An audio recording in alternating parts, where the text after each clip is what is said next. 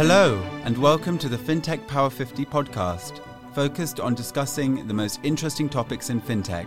The FinTech Power 50 is an annual guide to the most influential, innovative, and powerful figures in the fintech industry, shining a spotlight on those who are transforming financial services for the better. So, firstly, I'd like to say hello to our online audience. Thank you very much for joining us. And today, we're going to be discussing central bank digital currencies. We've got a great group of people for today's discussion, and we're really going to consider why CBDCs is such a popular term at this current moment in time. So I'm going to invite them all to join me on screen, um, and I'm going to start off by asking each of them to give us a short introduction of who they are and the companies they're representing today. Um, perhaps we could start with yourself, Anthony. Thanks, Mark. Yeah, uh, name is Anthony Oduwale. Uh, I'm one of the co-founders at Virtu-FX. Uh, we are basically a B2B payment or cross-border payment platform in the UK, uh, FCA regulated with EMI license. Uh, we basically are building solutions for businesses across the globe, focusing on emerging markets and trying to get them an easier way to accept payments internationally and then obviously make local payments as well. So rather than having to do everything through the typical SWIFT payment that businesses go through today, we want to almost localize payments. So we call it global local. So it doesn't matter where you are in the world, you should be able to accept money as a local in a foreign currencies and obviously pay out as well as a local. Um, so we are currently in about three countries, UK obviously being the uh, main location, uh, but we are in Kenya, South Africa, and obviously expanding to the rest of Africa this year, and hopefully to Asia in, in the following year. Wonderful. Thank you very much. Um, and then, secondly, maybe come to Willie. Give us a quick uh, introduction. Thank you, Mark. Hello, it's good to be here today. My name is Willie Lim. I am from R3. I am uh, I am representing R3. I am I am from our Solution Architect Global Advisory uh, team. I look after digital currencies, uh, capital markets, and payments. R3, for everyone who know doesn't know, there R3 is a world-leading provider for enterprise technology and services that enable direct uh, digital collaboration in regulated industries such as like capital markets, financial systems, and trade. Uh, we are effectively a global company where we have two main product lines. One is that our leading product, Corda DLT, which is specially used among by financial institutions all around the world to deliver various solutions, such as from the like of central bank digital currency all the way to trade financing. And also at the same time, a second product, which is called Conclave, which is specifically around confidential computing, which is really around uh, allowing third party attestation or calculation without really, uh, without really, you know, like uh, sharing sensitive data per se. Yeah, I'm really very excited to be here today in this panel. Wonderful. Thank you very much. Happy to have you. Um, and then uh, Peter, perhaps uh, a quick introduction for yourself, please. Yes, Peter Wüster Christensen. I'm working for LPA, which is a European centric but uh, global reach uh, consulting company where we basically are advising primarily banks uh, across the globe in basically the whole value chain from uh, product distribution basically down to, to custody and, and, and settlement services. Uh, in that sense, I'm very much focused on, on actually the use cases or the business cases associated with it, both for traditional banks, but also also for more sort of the fintech startup scene. And I uh, I'm very happy to to be here today and to be able to give a little bit of insight and experience into the, that area.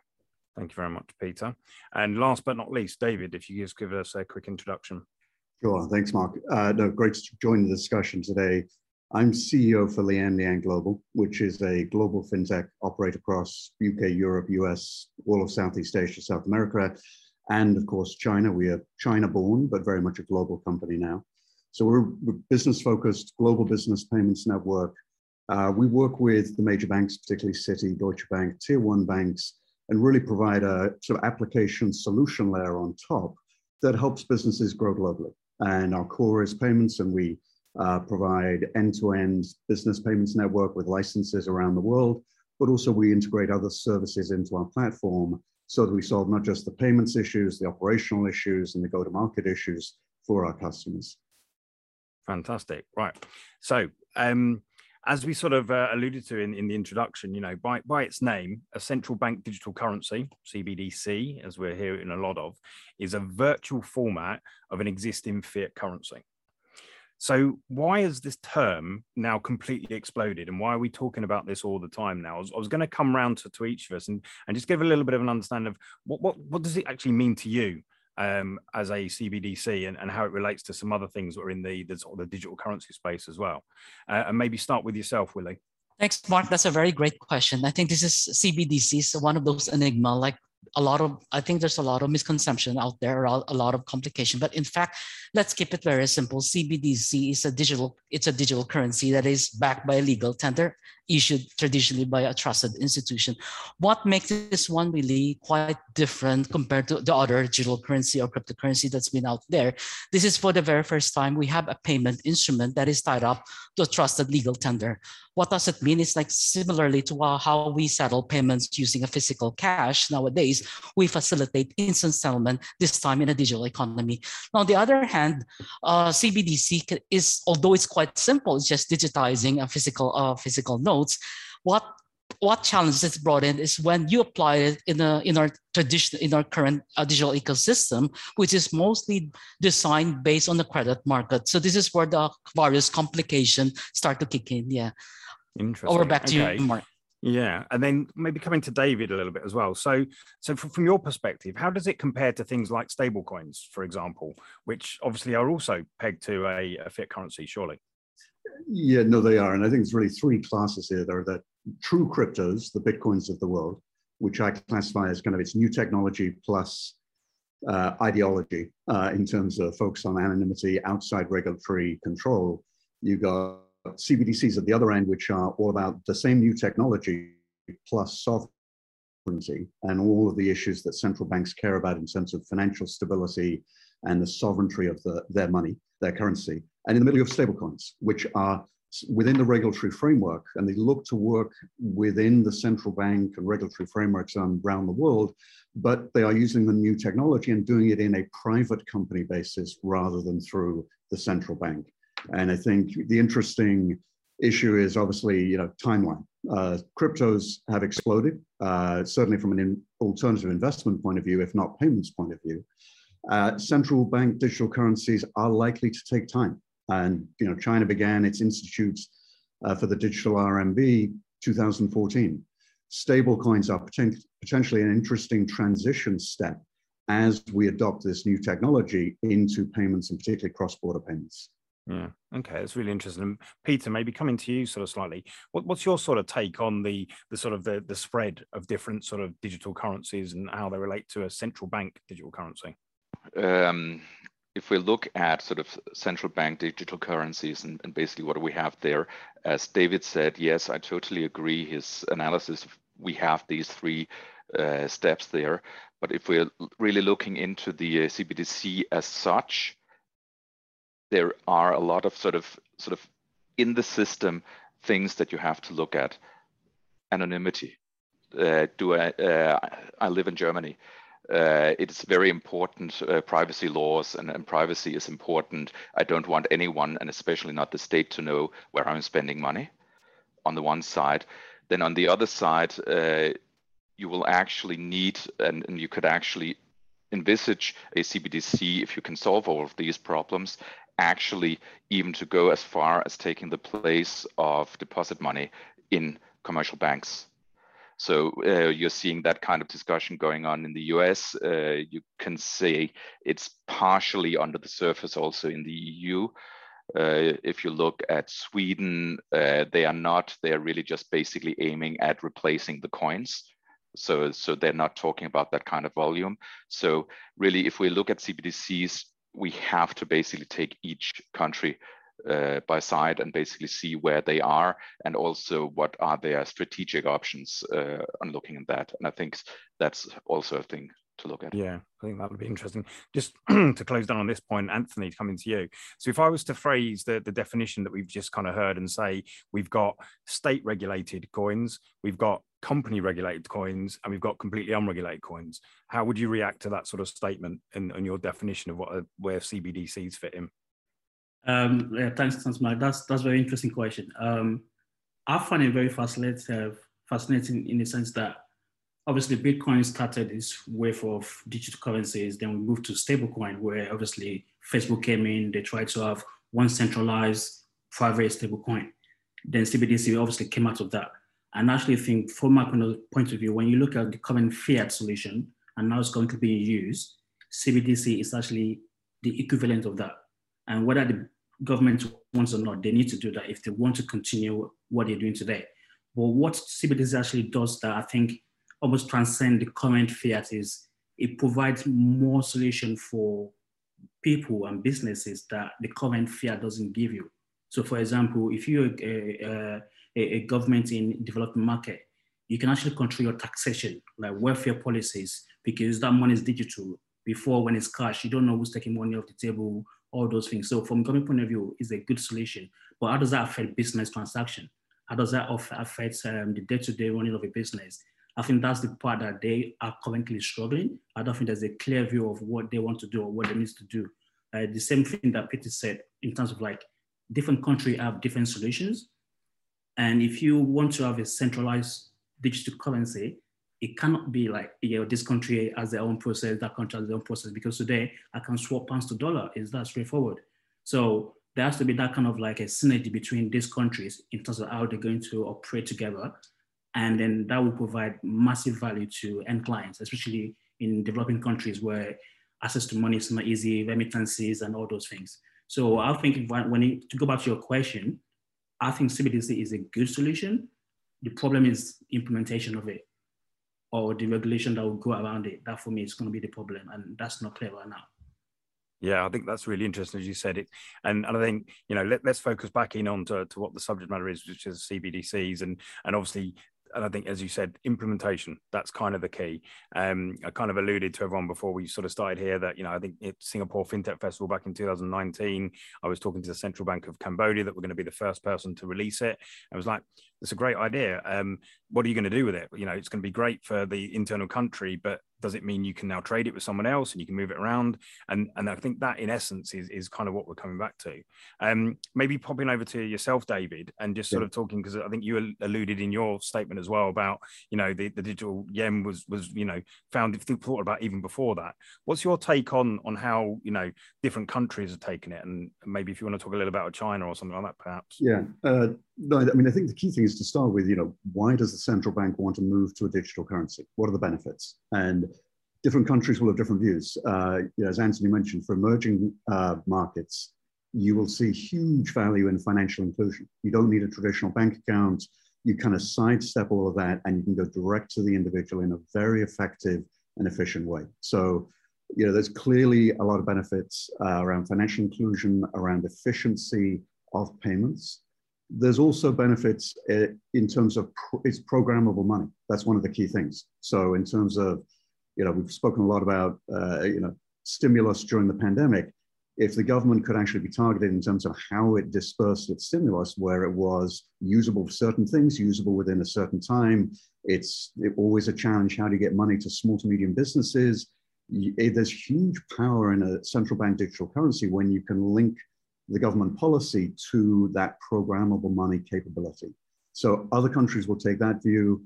There's also huge value in terms of the data and the insights that come from actually having transparency about all the transactions, but that also raises the risk about privacy and data security, which, which I think is a key concern, particularly for, say, European countries uh, who have a strong tradition around uh, personal privacy. So I think each country is going to take a different view of really what's the motivation. One thing that's going to be common, and is back to the theme of the implementation, is when individuals now have a direct account with the central bank, which is fundamentally what fundamentally that's what a CBDC is. It means I, as an individual, have an account with the central bank. What is the role of the commercial banks? And uh, certainly in China, there's a two-tier model where you know they don't want to disrupt the banks. They want to preserve the banks as the core infrastructure for managing the financial system. And I think most central banks will take a similar view of a two-tier model but there's a lot of details to work out within that. And particularly, we've touched on this: is this M0? Is this M1? Is this you know zero interest? Is it just replacing cash, or is this actually really going to get into the heart of the business model of commercial banks? China started out with an M0 model. Uh, and I think China also, frankly, has some other uh, objectives with this. China's obviously led the world in digital payments, Alipay, WeChat Pay, but those are two private companies that have developed very much a monopoly or duopoly. You know, the central bank digital RMB actually potentially breaks that open because this is legal tender. That's the key thing. So mm. anyone who has it can go to a merchant and they have to accept it. So it sort of breaks the power of major incumbents in terms of controlling that point of sale, the merchant point of sale. So I think each country's got to figure out, is going to figure out its objectives. Uh, but I think one of the fundamental themes that's going to run through it is the relationship between central bank and commercial banks, and also this issue of privacy versus transparency of the data, control of the data, and programmability. Yeah, I think it's really interesting point, and maybe come to Willie uh, for a little bit your comments, specifically maybe around sort of um, China and the model. How, how does um, what David was saying resonate with you? Do you think that's kind of one of the the, the, dreams or the core of the uh, the banks to, to sort of enable them to hold on to things? That's like actually to add it on to what David suggested. This actually that's really a true phenomenon at the moment. So this is where we see a lot of like debates going out there. Although like in large institutions such as like the Bank for International Settlement has already set out like various models, distributed models. Some are direct issuance directly to the to the end consumer. Some with a hybrid model, which is which is an improvement of our current intermediation models.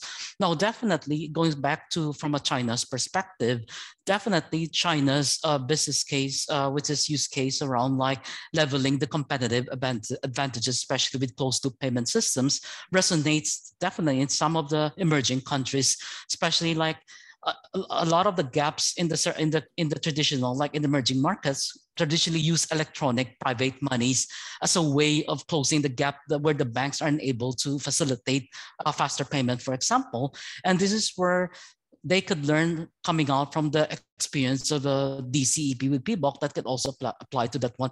However, it's it's not as, as what Anthony suggested, and as uh, it also depends on the jurisdictional. Like there's some jurisdictional, like faster payment should be good enough, but the motivation from the government is slightly different. It's more around like making sure that monetary policy is still there, uh, with, with especially with a lot of the payment private systems that are all all managed by the private sector. So they need to find they need to address that balance per se. Uh, so lastly as well, programmable money is also a very interesting topic nowadays. Like although China has started to say that they this is something that they want to explore further down the track, programmable money is to me twofold. One, it could be like it could be able to promote sort of like a fraud mech, a fraud detection mechanism, overlaying things around like compliance, all of those. At the same time as well, this is where we'll probably a little bit more controversial, where where it can CBDC with programmable money accompanied by a distributed ledger technology, you can actually wrap wrap around to become like an investable product, where at the same time you can use it as a drawdown for a payment, while at the same time you can actually earn interest uh, per se. So these are some of, I would say, like innovations where I think several of the central banks and the together with the private sector are clo closely collaborating. But definitely we can now see two sides of the camps. We have one financial institutions who are probably against and will pr probably propose for like a staging uh, model, which we, like David suggested, like a stable coin. There are some have seen probably vision, uh, visualize the future where CBDC could be a game changer that will be changing the whole business landscape. And they're trying to evolve based on what the CBDC will actually deliver to the ecosystem. Yeah, it's really interesting. Um, just thinking, Anthony, on, onto that same sort of thing. Obviously, we've talked a lot about CBDCs being a real enabler for the unbanked populations and, and, and various other things like that. Did you see any particular countries that are really leading with that sort of concept of, of why they're developing the CB, uh, CDBC? Yeah, absolutely. I think um, what the, the few countries, um, I think we mentioned Singapore already, and I actually mm. like the concept of Singapore day one. I don't know whether that's what they implement right now and that was a multi-currency CBDC, which kind of means that you're not just focusing on your own local currency, you're making it possible for your local merchant to trade cross-border, right? And for me, that is super important if you're gonna do that because having a digital currency to replace another fiat is not doing anything. It's just one to one-on-one mapping. But if you can allow them to easily transact with neighboring countries, where there might be illiquidity in the currency, accessibility. So all the fees that comes in with payment and all those troubles of settlement delays and so on, you almost automatically reduce that to an extent, to mitigate against that. So I, also, I think for me, uh, countries like that, if they actually implement correctly, that is a good solution. Uh, if you look at, uh, let's say, um, the Nigerian government, which they, I think they launched the CBDC about a week ago, they're trying to do the same thing, but they're trying to almost do the monitoring aspect of it. They want to control remittances coming to the country. Uh, they want to make sure that they get the right taxation from all these like fintech, global remitting companies that are actually moving money to the country because they want to make money off it so they can use it for their own money of the, of, the country, right? So they, they, for me, the objective is about what the country needs rather than how is it solving individual problems. But when you look at Nigeria as a country, is a developing country, like a lot of these solutions can be used for financial inclusion. I'm sure during the COVID period, compared to UK or US, where people were getting digital money to an extent in their bank accounts to, to be able to survive, it wasn't that easy for some of those countries because you can't physically go to a bank and there's no digital way. So I would have expected this kind of solution, if God forbid we had another COVID, another pandemic, it would be a good solution because now they can easily credit someone's wallet and people that maybe have to go to a job to, to actually make a living can stay at home and that is a good solution. So I'll say different countries have different concepts, um, but going back to my original point, like, and if kind of bringing China into this, what I think China is doing today, uh, from outside, that you can always almost criticize it to say, oh, what are they trying to like restrict access, stopping some of this company that are doing crypto to stop trading and all those things, right? But in effect, if you want this currency to actually take shape, there has to be time limit. It can't be everlasting. Let's see how people adopt it. Because naturally, the way Bitcoin or digital currency started was to stay away from the government issued currency. So no one's going to adopt it by default. Right. So for me, that that strategy where in a way it's not great, but hopefully they'll open up again. That strategy of saying, okay, you must use it. I think there's a period where they trying to force McDonald's to take the payment using CBDC, but that has obviously increased the volume and the take up. I think the H1 this year, they probably have about 5 billion of USD worth that was on bit. So if they didn't do that, that would never happen. But hopefully they do it in a short period to then open up back to normal currency where people have the option to use it or not. I think for me, that's that's going to be the the the the, the how, how it shape up depends on how they implement it because you can't force individuals to take on something that they don't like initially.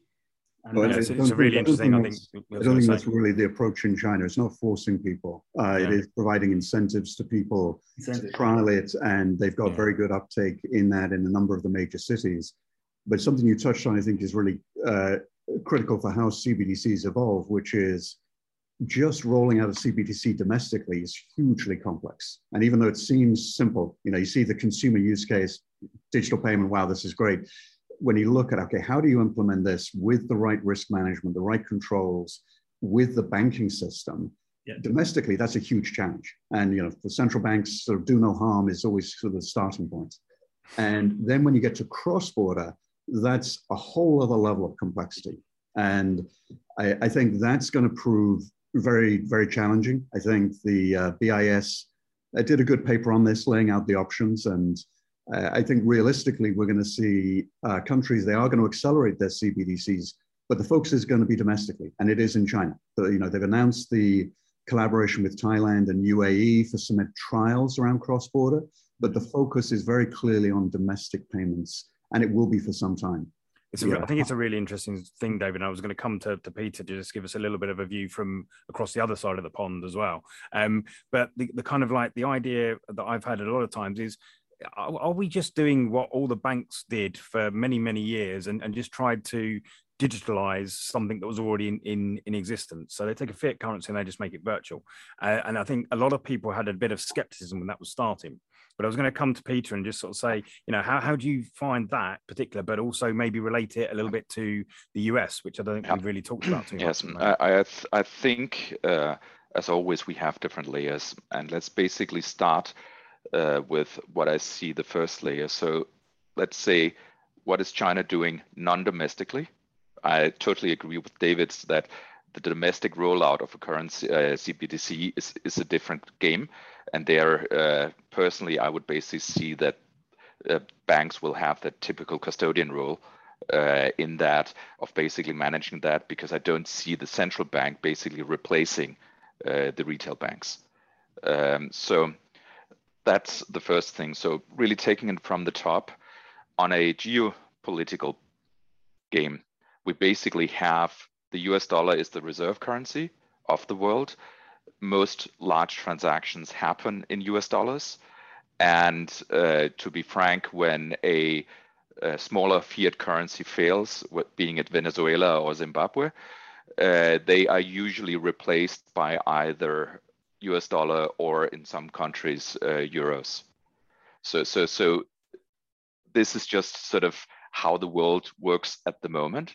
So you can actually say there is one dimension in this talk here that is, especially from a US perspective, it's power projection. So they can, uh, they, they need the ability to basically stay in that reserve currency play because otherwise they have no chance of basically funding their public deficit. So it's a, it's a very, very simple, uh, simple uh, piece of math uh, going on there. So that, does that? Sorry to interrupt you. Yeah. Does that give them a, a, much bigger challenge than anyone else, though? Because that, do they need to also yes. not only think about their domestic use of the coin, yeah. they need to think about the international one exactly. at the same time. Exactly. And as David said, that is just a whole nother ball game, isn't yeah. it? You know. Uh, and that was you could say that was actually why uh, you, we are seeing uh, we are seeing a lot of different uh, discussions going on in the U.S. at the moment where they should be uh, be going. You have basically the the globalists talking about uh, what do we need to, to do on a global scale.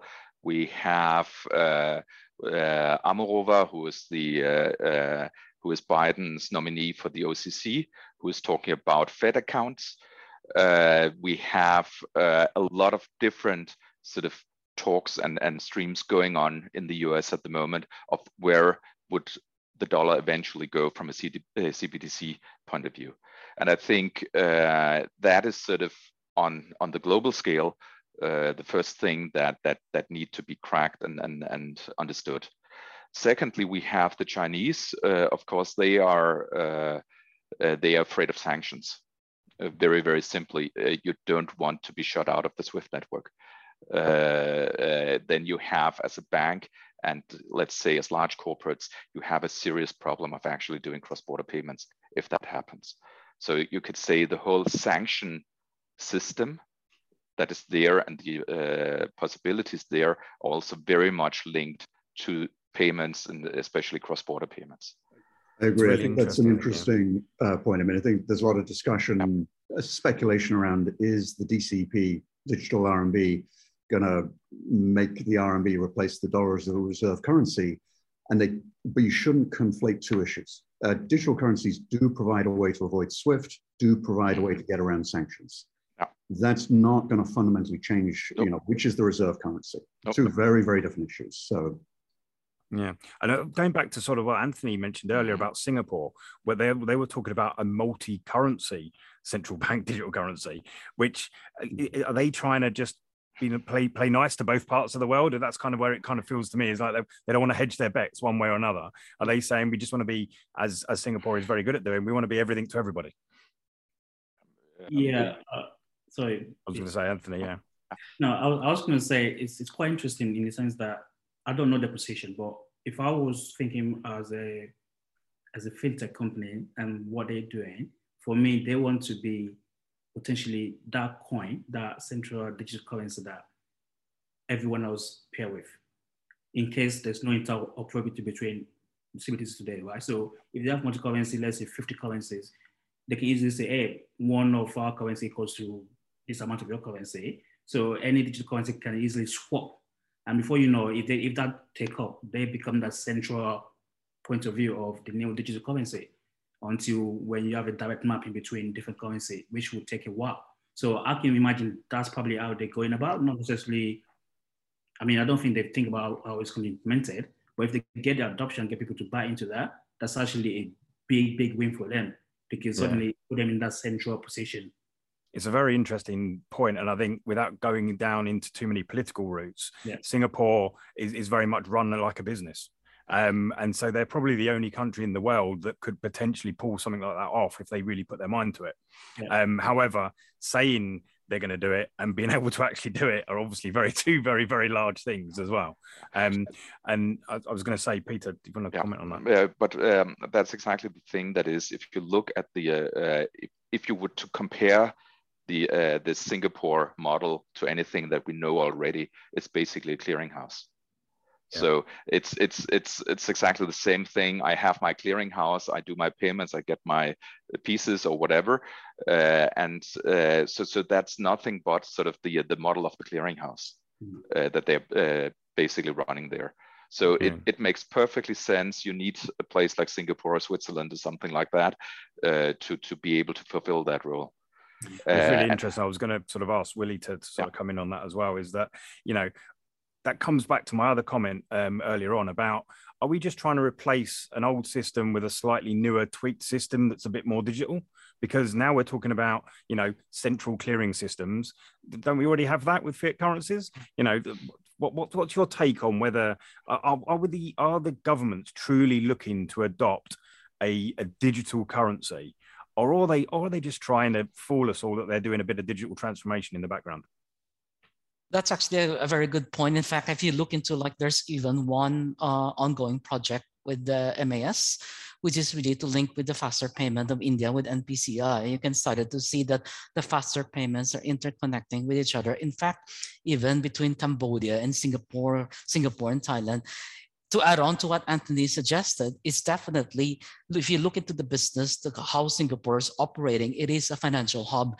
And they're just trying to make sure that they still remain as a financial hub and it's driven by CBDC. Now, the very first thing about CBDC is really, if we still be able to integrate all of this, uh, all of the, all of our systems, it's a faster payment, all of those, but what what we're what we're still facing is like we're inheriting some of the fundamental barriers that we're facing nowadays. So take it to example, like if you just automate everything, just a massive clearinghouse, you still have you still have a lag time between clearing and settlement. As we all know, like you know, there's like we can see faster payment nowadays. We get credited right away, but behind that behind the background, the reality is banks still take several hours or several potentially a day just to settle whatever that the the the, the that payment initiation has begun. So with CBDC, this is again one of the hypotheses of CBDC as it promotes instant settlement because it is based on a legal tender.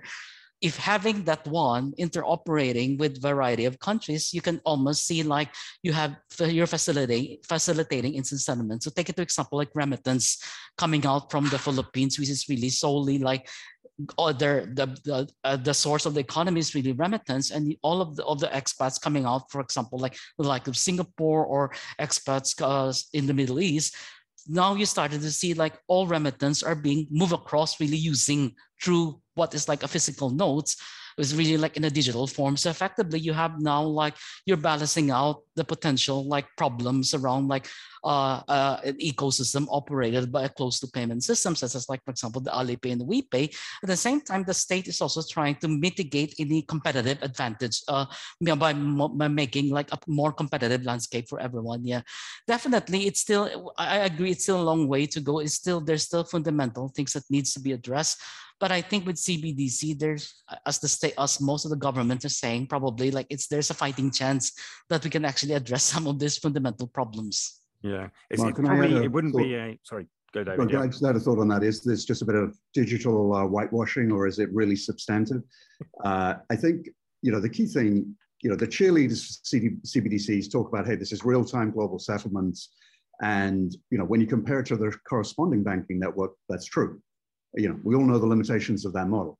Yeah. You know, take our model, we already provide, you know, we do e-money, everything's digital, real-time global settlements across all the countries we operate.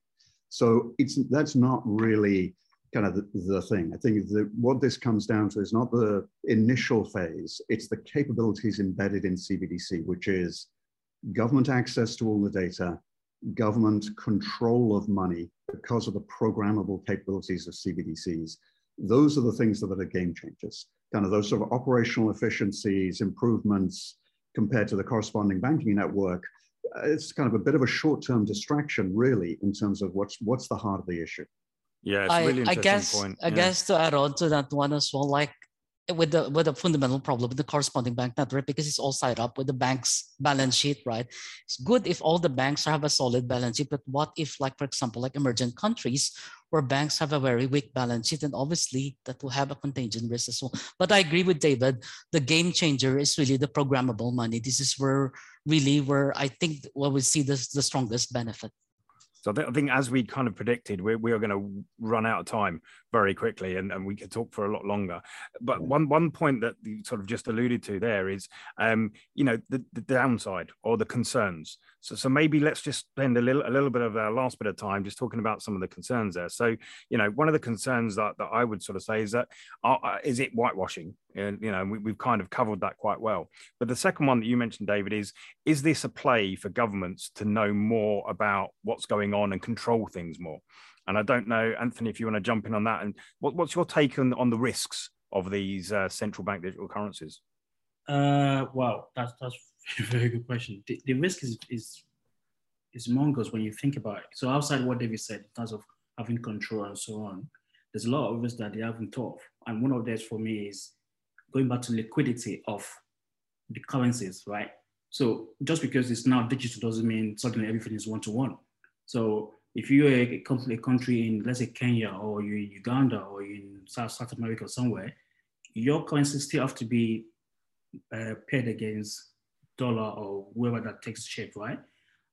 In that particular moment, does it having access to CBD means that CBDC means that you can easily cross uh, paid easily, as in terms of like getting accessibility, which right now is one of the problem. If you live in LATAM, you can't just get access to dollar that easily through your bank or through any digital currencies that is available. So does that improve that? And for me, I don't see how that's going to be the case because if you're a US uh, uh, US dollar and if you're the the uh, what's called the Fed, you don't want to have other foreign currencies on your balance sheets that are not stable, or, which again could be the same problem when you go to digital side. If not, that would be great. So for me, one of the main risks is not just on that. So I think the main risk that they need to address is interoperability of their currency itself. Right, and that goes from like FX side, the foreign exchange that we have today. How do you do that in the future? Because if you want it to be cross-border, you want it to be international, it can't just be domestic. It has to go outside the country.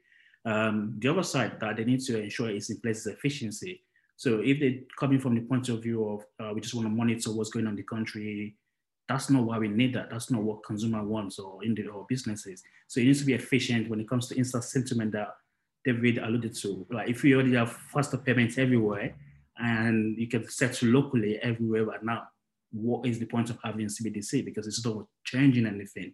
It's just a whitewash. It's just doing the same thing in a different way. Um, and I would say maybe lastly is like the peer-to-peer aspect of it.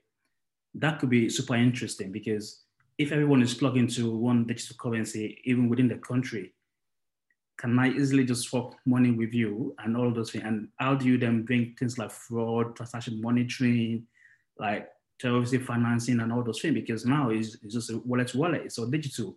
I don't need to go to my bank and say I'm paying to David and David get a check on his uh, data to see whether it should be getting paid for me and so on. So they need to worry about That's a massive risk especially on fraud and, and all those things. So if they can look at that, I think that that, that will make it more secure uh, or at least more um, interesting as a solution. But they need to look outside just monitoring what's happening within the country. It needs to be interoperable.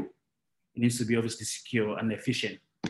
Um, that, that will it's interesting. I was going to ask Peter this question um, specifically about the the you know the US dollar digital currency being a reserve currency, and it might sound a bit like a conspiracy theory. So forgive me, but okay. if it was uh, taken that the US dollar um, was was created as a, a, central bank digital currency, um, and it still maintained its point as being the you know the reserve currency around the world. Um, would there not then be a, a really interesting um, uh, possibility that the US could try to manipulate other countries' um, economies for their local currency to fail mm. in order for them to then take out and adopt the reserve currency, which would then give them access not just to the, the economics, but also to then essential data about how the populations and things were using. Um, I told you it was going to sound a bit conspiracy theory. Uh, it's, it's, it's, very conspiracy wise. Uh, don't worry, I won't take my tinfoil hat on now. Um, uh, I, I, actually think that that um, look at the problem a little bit differently. Uh, that is, and, and just basically to to to uh, to to show the kind of problems that we have to be faced with in, in this thing here. That is, right now we have a situation where the uh, the federal government is probably going to run out of money end of this month. Um, they have a plan B, which is uh, they have already the uh, uh the platinum blanks in the Treasury Department, and they have the the stamp to do it, and they could basically mint a, a trillion dollar bit, uh, coin if they want to, and then they'll walk down to the Fed, give the trillion dollar uh, coin to the Fed and ask, please transfer a trillion dollar to to to to the uh, to the uh, federal government's uh, bank account. Uh, and and that's actually the kinds of risk that we are seeing with CBDCs. That is, they could actually go in and replace the funding of governments as such. So uh, instead of having all of your treasury bills and, and uh, programs, etc., they could just basically mint money onto the market, and we will probably be somewhere uh, in the as in the early 70s uh, where we saw that. So, so, so there is a lot of structural things happening here, and that's really without going into to any of of uh, the tinfoil uh, stories that we have there. So it's it's a very practical thing about basically funding government. If I could just connect those two dots quickly. I mean, I think yeah. you know, it's interesting you mentioned this, the idea of the trillion dollar coin. That's actually not digital. So I know, I know, the, but it would be, uh, it is exactly the same thing. Exactly, uh, it's the same thing. And yeah. the key issue is, you know, is the government a responsible steward of their currency yeah. or not? And that's the fundamental issue. Exactly. So are people going to hold another current, another country's uh, CBDC? I mean, I remember a time not that long ago when you go to South America, people had stacks of hundred dollar bills. It wasn't digital, but it was basically because they had more trust in the US government and treasury than they did in their local institutions. Yep. And that is the key issue in terms of are people going to mm-hmm. hold other CBDCs? Is the level of trust in the government institutions as a responsible steward of the currency? Yeah, and I guess there there is particular, like you say, it's kind of you know the conspiracy sort of thing. It's it's those other you know the developing countries, those others that are a little bit more concerned about what their central banks are actually intending to do with the coins. I think this is where the digital RMB could be adopted. You look at some of the countries along the Belt and Road Initiative. Uh, initiative. A lot of those countries, maybe people don't have as much trust in their local currency and institutions, and so yeah there are ways you can see, not directly, but the digital RMB could expand the interna- internationalization of the RMB. I feel terrible because I've just opened up a really interesting area for debate, but we've actually run out of time. but so it's going to be a oh for the next one. Um, I think um, what I was going to do, just to sort of uh, sum us all up at the end, I was basically just going to go around to each of us and maybe um, you know in pandemic times it's been very difficult to predict futures and things but maybe each of you give me a little little flavor for what you feel is going to be next for you know uh, digital uh, currencies maybe in the next week in the next month or, or maybe even in the next year and maybe start with willie if, if we may uh, to give us a little bit of your future gazing concept uh, thanks, Mark. How I foresee is definitely I see at least three or more countries that will go into production following China's um, uh, approach. I would also see a lot of cross-border being initiative. In fact, I, am not I hardly even predicting it's already happening. You can see from Hong Kong, Singapore, there's they're already developing like cross-border system, and you can see a lot of the central banks already participating in those separate projects. The third thing is the programmable money. This is something probably a little bit more, I would say, controversial. I foresee like probably in the next three to four years I would see CBDC with the right technology, with the right programmability aspect, we will see a more uh, ex, uh, exponential growth with like probably like the open finance. We started to see probably like I know this is controversial, probably a regulated DeFi where CBDC becomes like a payment instrument that that could also be a possibility as well. On the flip side as well, I also see ongoing, still ongoing concerns around privacy definitely we are going in different spectrum, different geography. Privacy is a key thing. Second thing as well is around as we improve, as we promote efficiency, as we promote velocity, definitely uh, the next hot topic is around the right policies in place, how we protect like currency CBDCs that are being being uh, thrown out, becoming like hot hot investments coming out from its jurisdictions, which probably can weaken the state as well. Yeah. Interesting. Okay, thank you. And maybe Peter, your your sort of uh, viewpoint on the future. Well, I think uh, first of all, it's very very difficult to to make any predictions. Uh, but uh, let me say, my gut feeling, and and it's really sort of uh, what I'm seeing here. That is, we are going to literally see a race between the uh, CBDCs and the stablecoins. And I think David actually had the point. That is, that a lot of the the gains that uh, from an efficiency point of view, uh, from a speed point of view, but also from an interoperability point of view, will basically end up uh, with uh, either stable coins or CBDCs.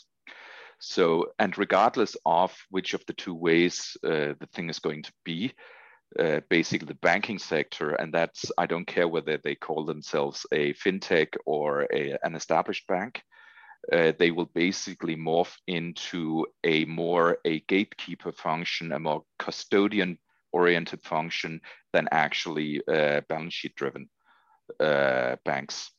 So if I if I look at it sort of on a uh, five to ten year scale, I definitely see that uh, we will see a shift in, and it will be major in basically the way that uh, the whole banking system, including also, you could say on the one side, the insurance companies, asset management companies, etc., how they actually operate.